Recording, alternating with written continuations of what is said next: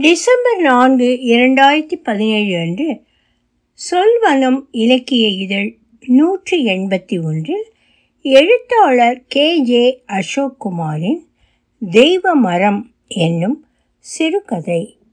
ஒளிவடிவம் Saraswathi Thiyagarajan Boston.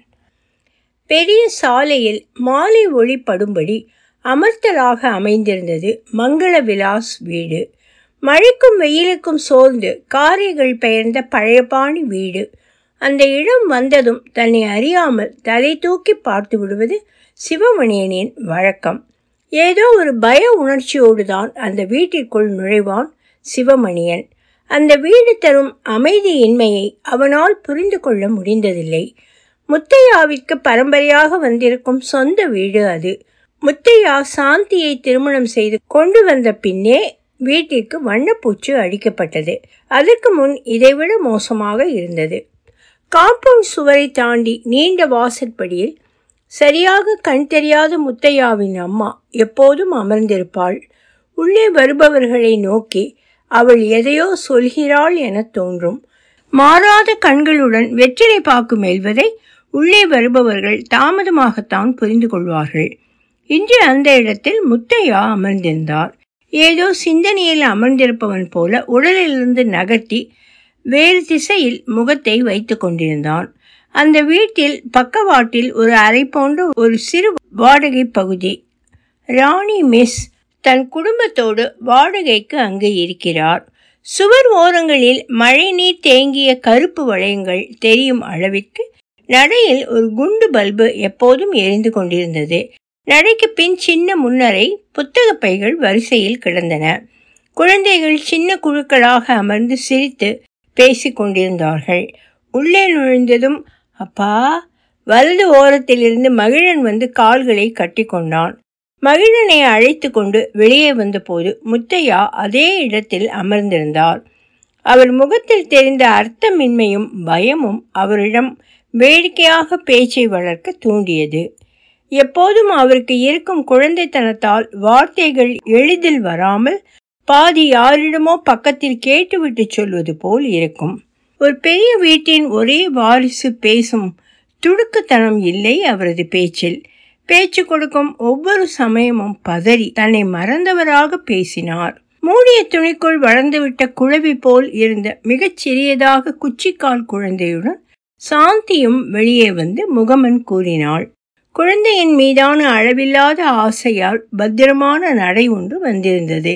குழந்தையை கீழே வைப்பாளா என்கிற சந்தேகமும் வலுத்தது. அந்த பகுதியில் ஆண்களிடையே சாந்தி பிரபலமாக இருந்தார் என்பதை எப்போதும் நம்ப முடிவதில்லை. பத்தாண்டுகளாக அவர்களுக்கு குழந்தை இல்லை என்பதும் போன ஆண்டுதான் ஒரு பெண் குழந்தை பிறந்தது என்பதும் எதிர்பாராத ஒரு செய்தியின் முதன்மைப்படுத்தல் போல இருந்தது. முன்னிலும் சாந்தி மெலிந்திருந்தார். ஆனால் அவர் மேனியில் ஒரு மெல்லிய தகிப்பு இருந்தது. முகத்தை எப்படி வைத்திருப்பது என்று தெரியாத மிகச் சாதாரண முகம். ஒருவித அயற்சியுடன் வெளிப்படும் சிரிப்பு. ஆண்மகனை கவர நினைத்து செய்யப்படும் சிரிப்பல்ல.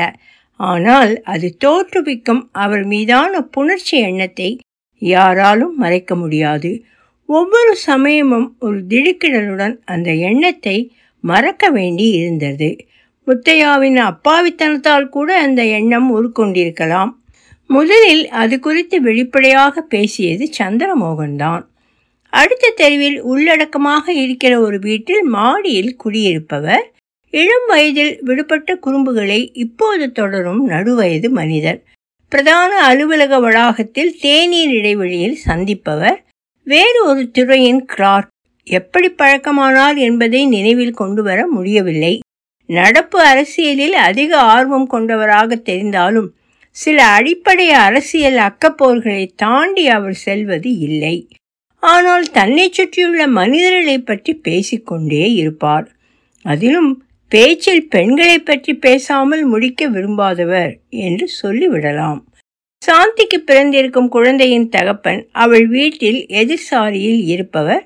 ஆனால் அவர் பெயரை சொல்லப் போவதில்லை என்றார் ஒருமுறை. அப்போது அவர் முகத்தில் ஒருவித மிதப்பும் பரவசமும் பலவண்ண நீர்க்குமிழி போல மின்னி மறைந்தன. உண்மையில் அது நல்ல உந்துதலாக அமைந்தது. ஒரு நாள் முழுவதும் அது யார் என்று யோசித்துக் கொண்டிருக்க வைத்துவிட்டார். இந்த செய்தி மற்ற சிலருக்கு தெரிந்திருப்பது அதை வதந்தி அதை வதந்தி என நினைக்க முடியாமல் செய்துவிட்டது. பெரிய வீட்டிற்கு மருமகளாக வந்திருக்கும் சாந்தி நல்ல அதிர்ஷ்டசாலி என்று நினைப்பது போல முத்தையாவை பரிதாபத்துக்கு உரியவராக பாவப்பட்ட மனிதராக நினைத்தார் சந்திரமோகன். சின்ன வயசுலேருந்தே கிறுக்குங்க. அவங்க அப்பாவை எனக்கு நல்லா தெரியும். திருவாரூர்காரரு கும்பகோணத்தில் பொண்ணெடுத்து அங்கே இருந்த நிலபலங்களை வித்துட்டு இங்கேயே வந்து செட்டில் ஆயிட்டாரு. அந்த பய கிறுக்கன்னு தெரிஞ்சே தான் அந்த புள்ள அவனை கட்டிக்கிச்சு. பெரிய சொத்து ஒரே வாரிசு வேற. வந்தோடனே தான் தெரிஞ்சிருக்கும் இவன் அதுக்கும் லாயக்கு இல்லைன்னு. அத்தோடு இந்த மாதிரியான ஆளுங்க ரொம்ப நாள் இருக்க மாட்டாங்க வேற. வேற எவனையும் இழுத்துக்கிட்டு ஓடி போகவும் முடியாது. சொத்து இருக்குல்ல பக்கத்து வீட்டில் ஒருத்தனை செட் பண்ணா ஆனால் சரி வரலை. அதனால் அவள் எதிர்த்த வீட்டில் ஒருத்தனை செட் பண்ணிக்கிட்டா எந்த மாதிரியெல்லாம் ஏமாற்றி வாழ்க்கையை நடத்துதுங்க பாருங்கள் இப்படி விழாவாரியாக விவரிக்கும் தோரணை இந்த மாதிரி சமயங்களில் அழகாக வந்து விடுகிறது சந்திரமோகனுக்கு. அலுவலக இடைவெளி நேரத்தில் முத்தையாவை பற்றிய வேடிக்கைகளை தினம் ஒன்று சொல்வது சந்திரமோகனுக்கு ஒரு மயக்கம் இருந்தது.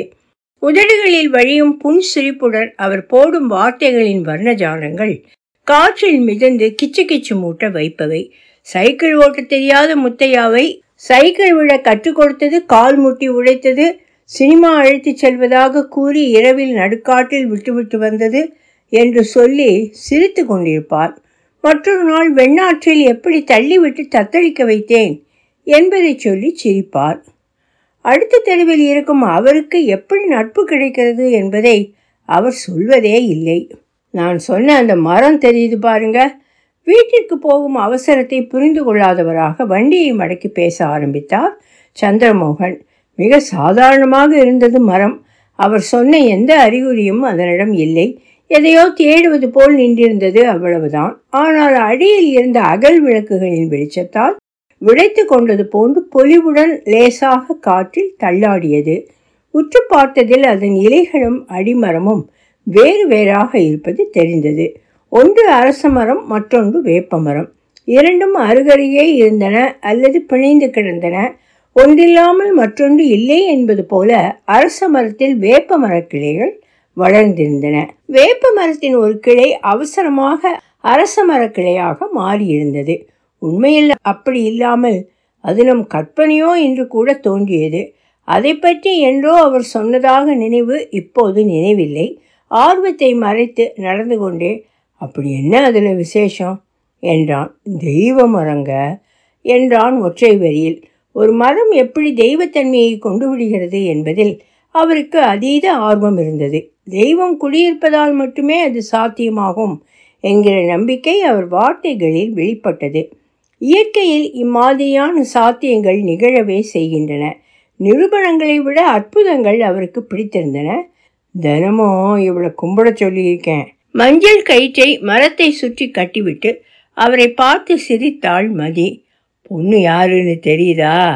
என்றார் சந்திரமோகன். மதியின் விழிகளில் அடர்ந்த பூரிப்பு சூழ்ந்திருந்தது. உற்று பார்க்கும் தோறும் மெல்லச் சிரித்தாள். மேடிட்டு வயத்தை குனிந்து பார்த்தபோது தெரிந்த அதன் உருவப்பெருக்கம் மதிக்கு நெகிழ்வை அளிப்பது அவள் முகத்தில் தெரிந்தது. கைமேல் எழும் சமயங்களில் கனிவான முகக்குறிகளுடன் வயிற்றை தடவி கொடுத்து கொண்டாள். உடல் பின்பக்கம் சாயல் லாவகமாக நடப்பது போல் இருந்தது. சிவமணியன் அவளை கூர்ந்து பார்த்தான். சில வீடுகளில் தண்ணீர் எடுத்து தரும் பாத்திரங்களை கழுவும் வேலைக்காரி. சந்திரமோகன் அவளிடம் என்ன ஆகப் போகுதுன்னு உனக்கு தெரியுமா? என்று கேட்டுவிட்டு சிவமணியனை பார்த்தார். விரிந்த கண்களால் ஒருமுறை நோக்கிய மதி வேறு ஒரு சிந்தனையில் சொல்பவள் போல் புள்ள பொறுக்க போகுதுங்க சாமி என்றாள். இதை எத்தனையாவது முறை அவர் கேட்கிறார் என்கிற யோசனை அவளுக்கு வந்திருக்க வேண்டும். அவரையே பார்த்தபடி கீழிருந்து குடத்தை எடுத்து இழுப்பில் வைத்து நடக்கத் தொடங்கினாள். பாத்தியா என்று கண்களாலேயே தலையாட்டி கேட்டார் சந்திரமோகன். இந்த உலகின் ரகசியங்களை அறிந்த ஒரே ஞானியின் குறுகுறு பார்வை அது. அவளை பார்ப்பதும் குடத்தை பார்ப்பதுமாக இருந்துவிட்டு நேர்கோட்டில் செல்லாது நடந்து செல்லும் அவள் கால்களை பார்த்து கொண்டிருந்தான் சிவமணியன். அவள் அம்மா இருக்கும் வரை மதிக்கு ஒரு இடம் இருந்தது. அம்மாவின் கைகளே அவளுக்கு போதுமானதாக இருந்தது. அக்கைகளின் சொரசொரப்பு முகத்திலும் முதுகிலும் படும்போது சிலித்து கொள்வாள். அவளின் அடைப்பட்ட தொண்டை குரலில் ஆசையாக மதி என்று அழைப்பதை சின்ன புன்னகையுடன் எதிர்கொண்டாள். பெரிய மனுஷியானதும் பாவாடை கட்டி விடுவதிலிருந்து சேலை கட்டி விடுவது வரை அம்மா செய்வதை ரசித்தாள். ஒழிந்துவிடக்கூடிய மெல்லிய அவள் தேகத்தை பார்த்து வீட்டுக்காரர்கள் சற்று கவலைப்படுவார்கள். தேவைக்கு அதிகமாக மஞ்சள் பூசிய குச்சி போன்ற கைகளை கொண்டு அவள் எப்படி வேலை செய்கிறாள் என்று ஆச்சரியம். எப்படி அம்மா இதெல்லாம் செய்யற? என்று கேட்கும்போது லேசாக ஆடும் தலையுடன் அவர்களை ஒன்றை கண்ணால் பார்த்து சிரிக்கும்போது அவர்களும் சிரித்து விடுவார்கள். அம்மா இருந்தபோது அவளுக்கு நாற்பது வயது. அதுவரை அவளுக்கு எந்த உடல் சுகமும் கிடைத்ததில்லை. வீட்டுக்காரர்கள் அவளை ஏமாற்றி கொடுக்கும் மீதமான கெட்டுப்போன உணவுகளை புகார்கள் இல்லாமல் உண்டாள். கொடுக்கப்படுவது கெட்டுப்போன உணவு என்று தெரியாமல் உண்டதைப் போல கள்ளப்புணர்ச்சிகள் அவளுக்கு தெரியாமல் கிடைத்தன. அவன் யாரென்று அறியாது அவன் தரும் சுகங்களை ஏற்றுக்கொண்டாள் அவள் எப்படி பிள்ளை பெறப்போகிறாள் என்று ஊர் அதிசயித்தது. யார் இதை செய்தார்கள் என்கிற விவாதத்தை அவளை வைத்துக்கொண்டே செய்து மகிழ்ந்தது. ஒரு காலை பொழுதில் ரங்கமணி வீட்டுக்கொள்ளையில் பாத்திரம் கழுவும் நேரத்தில் வழிவந்து அங்கேயே மதிக்கு ஆண் குழந்தை பிறந்து விட்டதை சிவமணியனிடம் சின்ன குழந்தையின் கழிப்பேற்றப்பட்ட மகிழ்ச்சியுடன் ஒரு நாள் வீடு தேடி வந்து தெரிவித்தாள் சந்திரமோகன். இனி அவள் வாழ்க்கையின் ஒவ்வொரு நாளும் கடினமாக அமையப் போகின்றன என்கிற நினைப்பு சிவமணியனை அலைக்கழித்தது. தூரத்தில் இருண்ட வானம் துவண்டு கிடந்தது. நடுவே இரு மேகத்திரள்கள் மோத தயாராக காத்திருந்தன. காற்று வேகமாக அழித்தபோது கீழிருந்த புழுதியுடன் மண்ணையும் சேர்ந்து அழித்தது. பொடிமணல் அதன் சின்ன உருட்டைகள் கண்களிலும் உதட்டிலும் பட்டு கலங்கடித்தது முத்தையா மிக சமீப மழை நாள் ஒன்றில் இறந்தது நினைவிற்கு வந்தது. அது ஒரு வெள்ளிக்கிழமை இரு வாரங்களில் இருக்கலாம். அவன் எப்படி இருந்தான் என்பதை புரிந்து கொள்ள முயல்வது அதீத பாவத்தை உடைய மனதின் ஒரு மூளையை தொடுவது போல் இருந்தது. மீண்டும் அதே வீடு அதே மனிதர்கள். ஆனால் ஏதோ ஒன்று மாறியிருந்தது. இல்லாத ஒன்றின் வெறுமையை ரசிக்கும் இருப்பின் ரகசியங்கள்.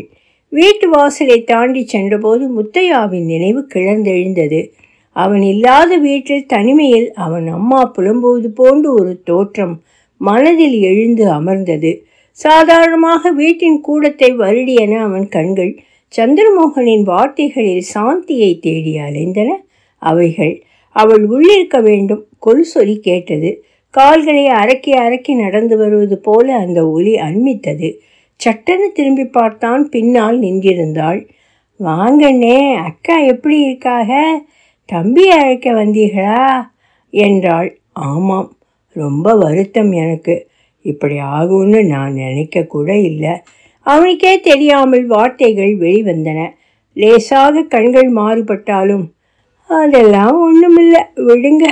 எல்லாம் நம்ம கையிலையா இருக்கு. உள்ள வாங்கண்ணே ஒரு டீ குடிங்க. இல்லை வேண்டாம். நான் கூட்டிக்கிட்டு போகணும். இன்னும் நேரம் இருக்கும் போல் இருக்கே. இருங்க. ஏ புள்ள சாருக்கு ஒரு டீயை போடு இங்கே வா. சத்தமாக சின்ன குழந்தையை அழைப்பது போல கையை வீசி அழைத்தாள். தூரத்தில் அமர்ந்திருந்த பெண்ணுக்கு கேட்டிருக்க வேண்டும். மெதுவாக எழுந்து வந்தாள். கால்களில் அழுத்தம் சற்று கூடுதலாக வீட்டில் எதிரொலித்தது. தளர்ந்த மார்பு சிறிய வயிறும் வெளிரிய முகத்தில் கோடிட்ட கன்னங்கள் பார்க்க வேறு மாதிரியாக இருந்தால் மதி. இங்கே வேலை செய்கிறாங்களா ம் இங்கே தான் இருக்கு. பின்ன புள்ள பிறந்துடுச்சுல்ல புரியாமல் அவளையே பார்த்து கொண்டு நின்றான். அடுப்படிக்கு போய் டீ போட கைகளால் சைகை காட்டினாள். சந்திரமோக அண்ணன் தான் சொல்லி இருப்பாங்களே ஆ அவங்க குழந்தை பிறந்திருக்குன்னு சொன்னாரு. அது இல்லை அது இங்கேயே இருக்கால்ல அது அது இனிமே இங்கே தான் இருக்கும். இனிமே எங்கேயும் வேலைக்கு போக தேவையில்லை. மற்றவங்கள நம்பி அது வாழ்க்கை வாழ தேவையில்லை பாருங்க. முன்னமே கூப்பிட்டு வந்திருக்கணும். நான் தான் புள்ள பிறக்கட்டும்னு இருந்தேன். அவள் சொல்வதை புரிந்தும் புரியாமல் அவளை பார்த்தான். என்ன அப்படி பார்க்குறீங்க? அதுக்கு பிறந்திருக்கிற மகன் இந்த வீட்டு புள்ள. அந்த குழந்தைக்கு அப்பா செத்துப்போன என் வீட்டுக்காரர் தான். அவள் இப்படியான ஒரு வார்த்தையை சொல்வாள் என நினைக்கவில்லை. அப்பட்டமான வார்த்தையில் அவன் பேச்சு குழறியது. அவளை வேறு வார்த்தைகளில் எப்படி எதிர்கொள்வது என புரியாமல் திணறினான். உள்ளே வலதுபுறமாக இருந்த தொட்டிலில் குழந்தை இரு கைகளையும் காவடி தூக்குவது போல் பக்கவாட்டி இருக்க தூங்கிக் கொண்டிருந்தது. அருகே சென்று குழந்தை தூங்குவதை கவனித்தான். முத்தையாவின் முகத்தை ஒத்தது போல் அதன் முகம் இருப்பதாக கற்பனை செய்து கொண்டான். அவளே பேச்சை ஆரம்பித்தாள். அது கூட இருந்தேன்னு அவரே என்கிட்ட மறைமுகமாக சொல்லியிருக்காரு.